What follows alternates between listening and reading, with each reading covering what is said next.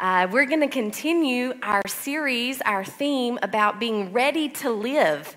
How many of you are ready to live? Not just survive, but ready to really live because the Bible tells us that Jesus has come that we might live that so that he could give us life, but not just any life, but life more abundantly.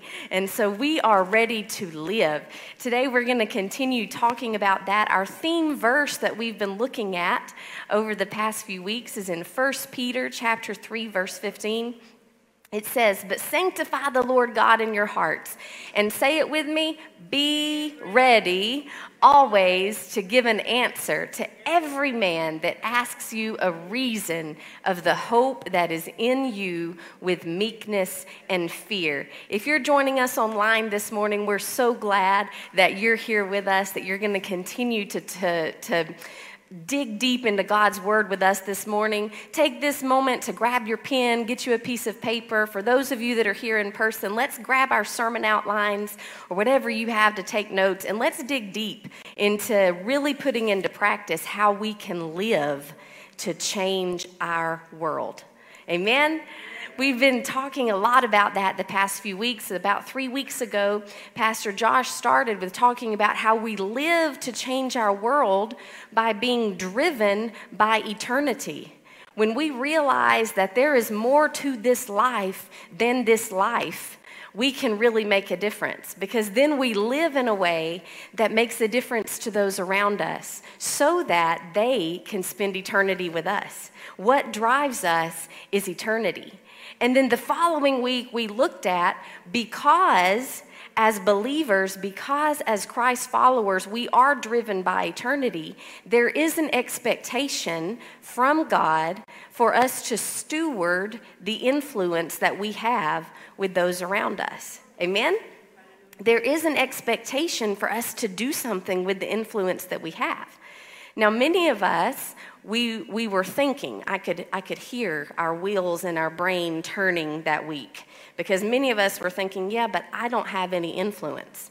I'm not an influential person. I'm not the pastor. I'm not the leader. I'm not the boss. I'm not, I'm not a person with influence. Well, last week, Pastor Josh the very handsome husband of mine that many of you know, he shared with us last week about how we can really identify our sphere of influence.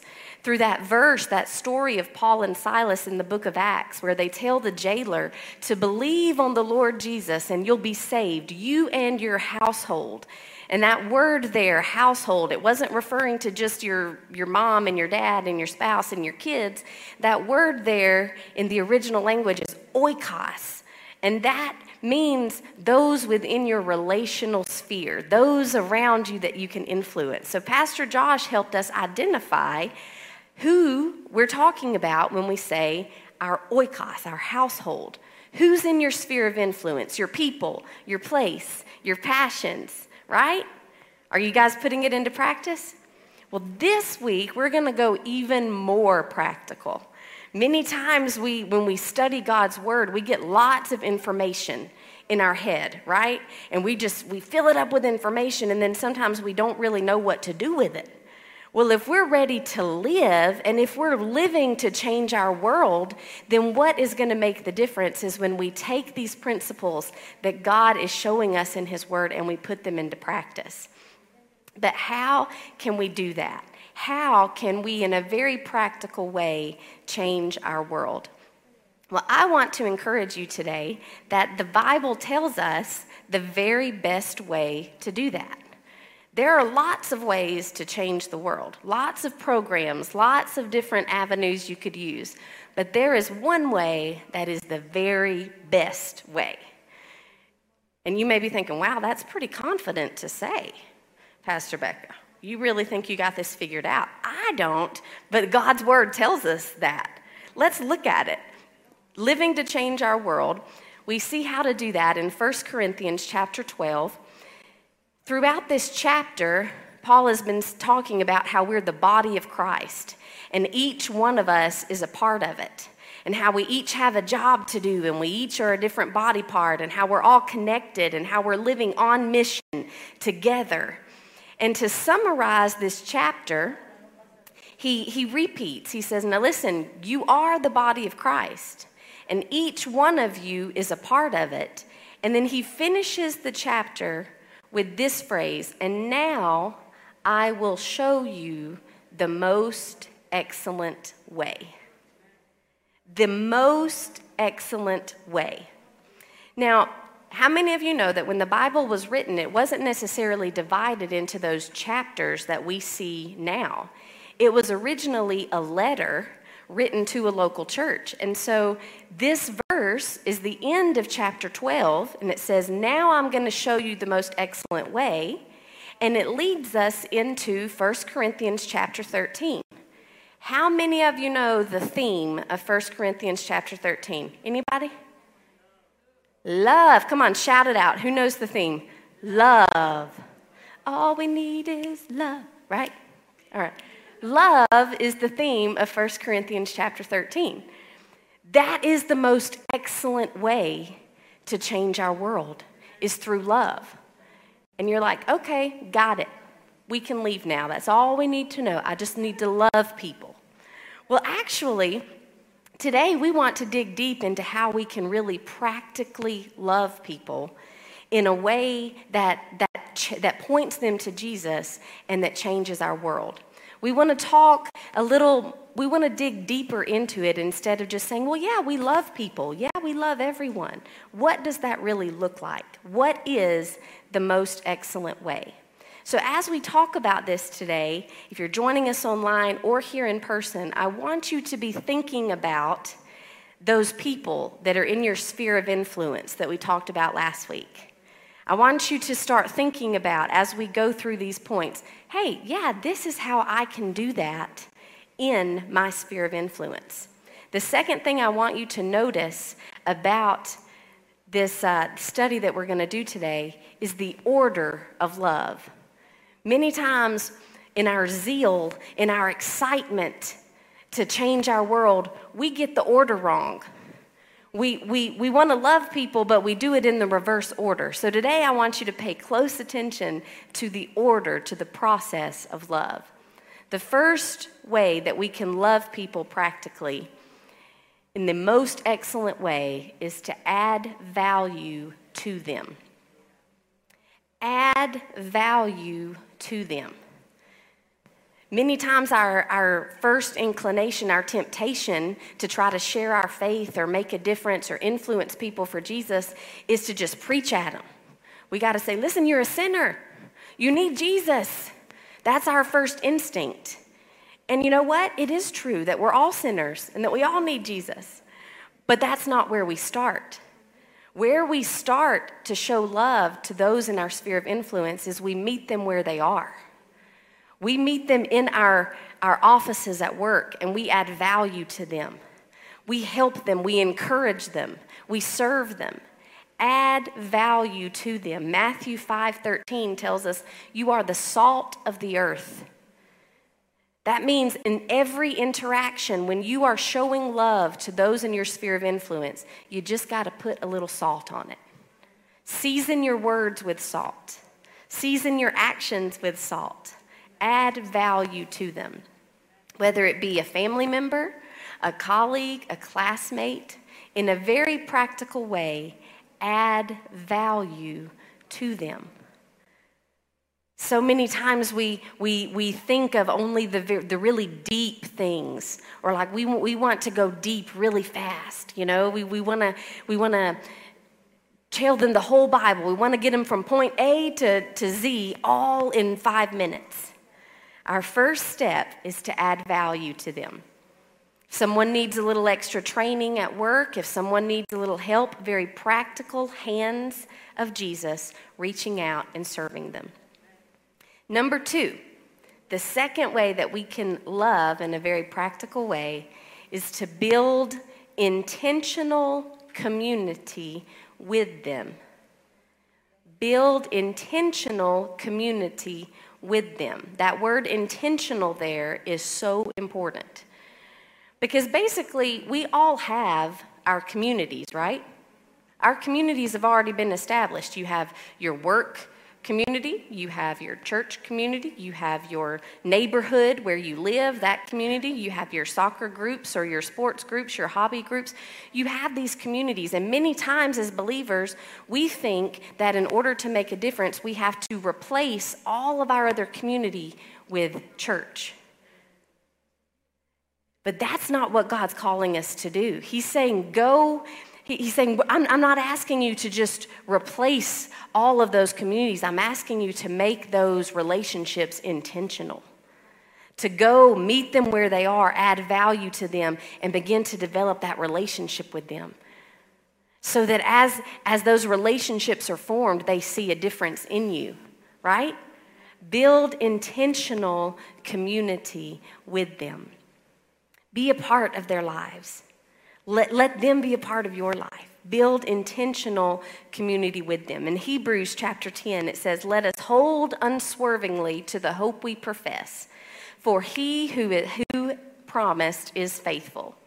And let us consider how we may spur one another on toward love and good deeds, not giving up meeting together as some are in the habit of doing, but encouraging one another, and all the more as you see the day approaching.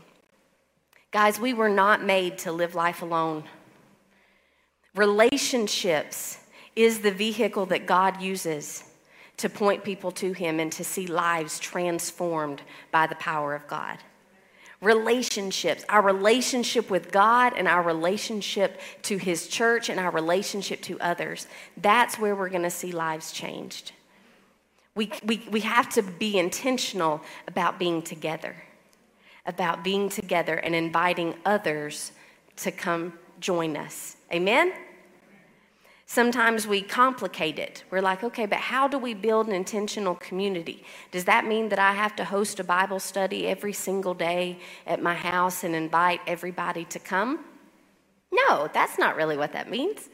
Building community is it's really quite easy because building community can happen anytime and anywhere. You want to invest in someone, you want to speak life, you want to encourage them, you can do that around the water cooler at work, right? You can do that sitting at your desk. You can do that while you're while you're cleaning, while you're helping a friend. It's easy, anytime, anywhere. Building intentional community, it's interesting because it revolves around your passions and your professions. Some people, they really, really like to do certain things. There are things that they like to do. And then there are things that they really like what they do. There are people that are really passionate about their job. We have a lot of engineers at our church, at Life Church Milano, and they are passionate about their jobs. And it shows. They're good at it, they're passionate about it. You can make a difference by building intentional community with people who are interested in those things, right? In our passions, in our professions. Build intentional community. Number three, it's effective. It's effective. When we are building intentional community, it's not only making a difference in their lives, so it's not only just a public you know, effectiveness, but it makes a difference in our lives. I can tell you it really improves your marriage when you are intentional about helping other people's marriage. So, like Pastor Josh and I, when we, um, uh, we, we wanted to start a small group for married couples because we understand that, you know, there's a need there. People who get married, Marriage is not easy. It takes work, right? So, so we wanted to meet people where they were, wanted to add value to their marriages. We wanted to see husbands and wives grow in their love and support and respect for one another. And so we were going to start a marriage life group. And we were so excited about it. And the day arrives for our life group, and it's like two hours before life group is supposed to start. And Pastor Josh and I got into an argument. Now, I know you guys are super holy. You don't argue with your spouses. But me and Pastor Josh got into an argument. Now, if we did not know, if we did not have five other couples coming to our house, waiting for us to encourage their marriage, if, if we weren't trying to, to make a difference in the lives of others, we could have dragged that thing out for a good 24, 48 hours, 72 hours. It could have been a fight that we could have pouted and got mad at one another, but you know what? We, we know that we're living on mission to change our world, to add value to people, to love them. And because those couples were coming to our home, we said, you know what? We can't help anyone else until we take care of this right here. So we said, I'm sorry, I'm sorry, I love you, I love you. Let's get ready for life group. Right? Because we're it, it's effective. When you know that you're that you're living to serve others, it's going to make you grow as well. It's effective personally and publicly. Number 3, the third way we can show love in the most excellent way share struggles with them. Share struggles with them. Now, often as, as Christians, as believers, we do a really good job at helping people with their struggles, right? We want to, to say, if someone comes to us or if we have someone in our sphere of influence that's struggling, and we say, you know, we, we want to, to give them scripture, we want to pray with them, we want to encourage them, but then we don't really open up about our struggles. We don't share our struggles, it's all one sided. Well, after a while, if we're always the ones giving advice or if we're always the ones investing in others, then, I mean, the, the friendship kind of becomes nobody really wants to always have somebody telling them what they should do, right? Or they become dependent on us, and it's not an effective way to point them to Jesus. And, and so many times in our minds we're saying, yeah, but, but what, if, what if I'm honest about my doubts? What if I'm honest that I don't understand what God is doing in this situation? What if I'm honest about the fact that I'm struggling right now to process my grief? What if I am honest about this that, that I don't understand? That I'm, that I'm angry or I'm confused at God about this. Won't that ruin, won't that ruin what I'm trying to do? because that will make God look bad, right? That's how we're processing these things. But you guys, our struggles, when we are real and transparent with people, when we are real about our struggles, it gives God the opportunity to work through them to bring Him glory.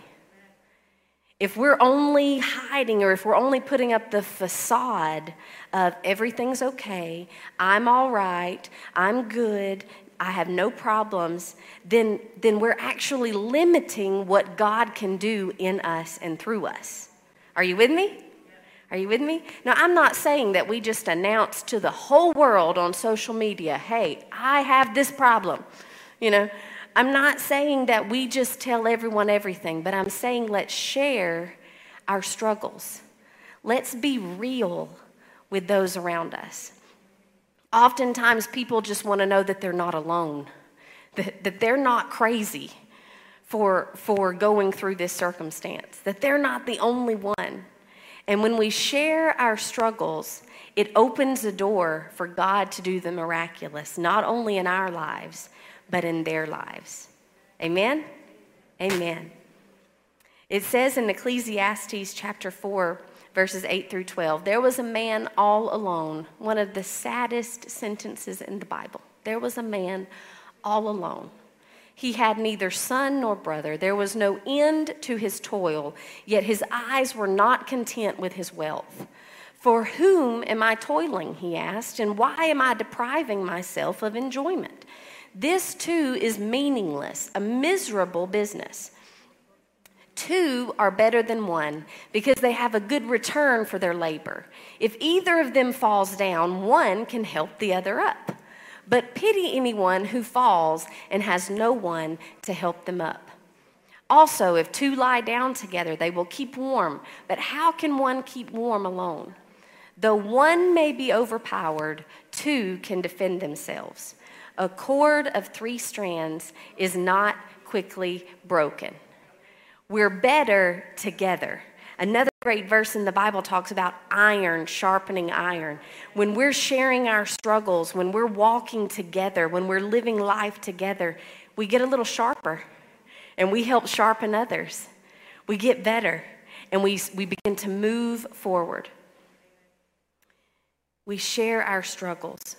James 5:16 says, "Therefore confess your sins to each other and pray for each other so that you may be healed. The prayer of a righteous person is powerful and effective." When it says confess your sins to one another, it's not telling us to come to me or come to someone else and say, I've done this and this and this and this and this. It's not saying you have to confess every sin you've ever committed to one another. But it's saying, hey, I'm struggling in this area. Hey, I'm struggling in this temptation. Hey, I'm struggling with this. I don't understand this. And we'll come together and pray so that we can be made healed and whole.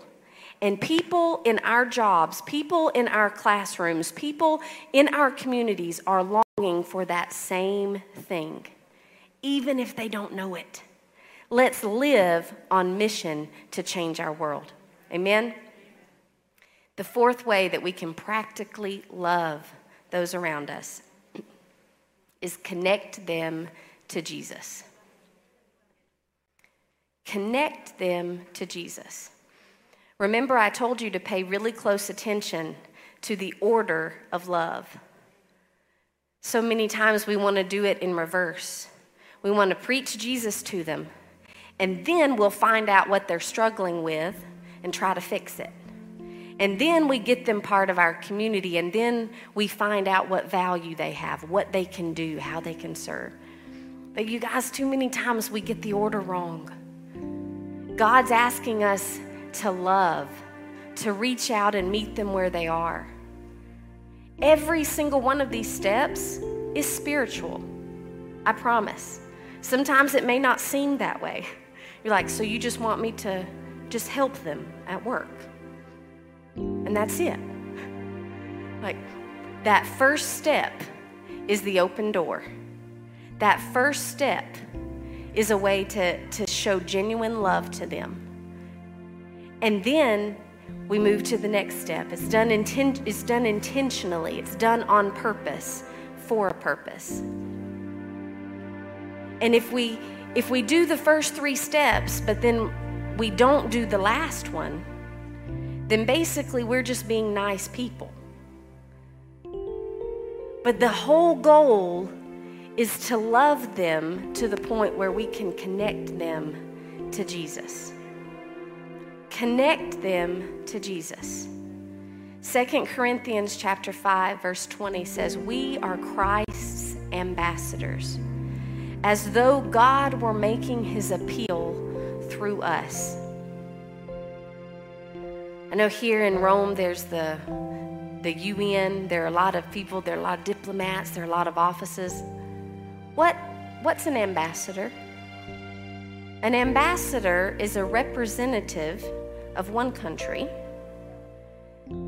that that lives, is stationed in a country that is not his or her home. Do you see where I'm going with this? You guys, we are Christ ambassadors. We are citizens of heaven. And we are living as temporary ambassadors. And you know how, whenever we have to travel back to our home country or when we have to go on a journey, what do we do? We have to request documents from the ambassador of our country living in the country that we live in. You guys, we are Christ ambassadors, and we want to take people with us on the journey to our eternal home. And in order to get them there, they need to know how that's possible. And when we connect them to Jesus, we're saying, hey, come on. I want you to join me on this journey. As Christ ambassador, I want to spend eternity with you in heaven. I want you to be with me. We connect them to Jesus.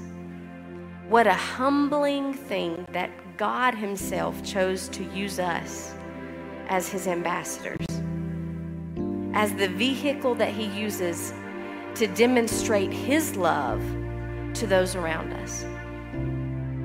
And when we love people in a very real and genuine and practical way, and we connect them to Jesus, we will see our world changed. You can make a difference wherever you are through God's grace working in you, through His power working in you as Christ's ambassador. You are making His appeal. He loved us so much and he believes in us so much that he said, I'm going to use Jackie, and I'm going to use Boss, and I'm going to use Scott. I'm going to use my children. I'm going to use you as ambassadors to make a difference wherever you are. And you guys, there's no plan B. There's no plan B. And I know for some of you that's like, oh my goodness, now I feel a whole lot of pressure because God has given me this assignment and there's no plan B. We are His ambassadors. And He knew that the task was too big for us to do in our own strength. And that's why He gave us the power of His Holy Spirit. And that's why He gave each and every one of you as, as Paul started this whole thing with in 1 Corinthians 12, a grace gift. That's why he's giving you, through his grace, the ability to influence those around you. Let's love. Let's love those around us. And let's change our world. Amen. Amen. And amen. Today, if you do not know Jesus as your friend, as your Savior, maybe you don't even know what I'm talking about. I want to give you the opportunity to start that relationship with Him. If you're online today and you're like, yeah, I like the whole I can make a difference part, but I wouldn't even know where to start because I don't know Jesus. I want you to know that God created you in His image for a purpose, and He loved you enough to send Jesus to die for you. And there's nothing you can do to earn His love or His grace. He paid the ultimate sacrifice when He gave His life in order to, to make you new, to give you a fresh start, and to be reconciled to God the Father, the creator of heaven and earth. So if you'd like to begin a relationship with Jesus today,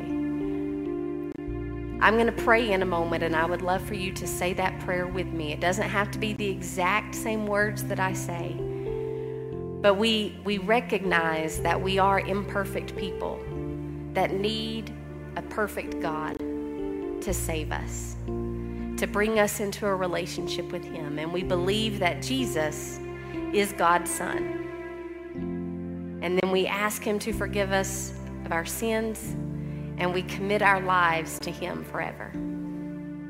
If you're online today and you say that prayer with us, please send us a message. Let us know because we want to celebrate with you and we also want to help you take your next steps in your journey of faith.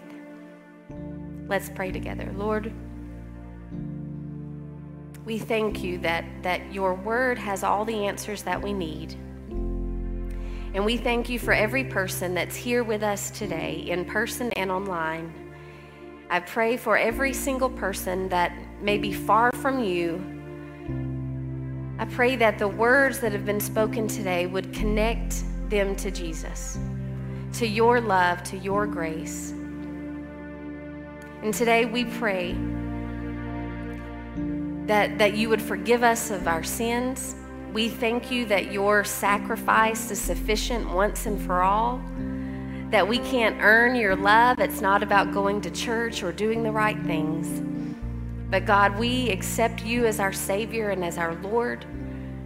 Forgive us of our sins, make us new. I give my life to you. In your name, amen.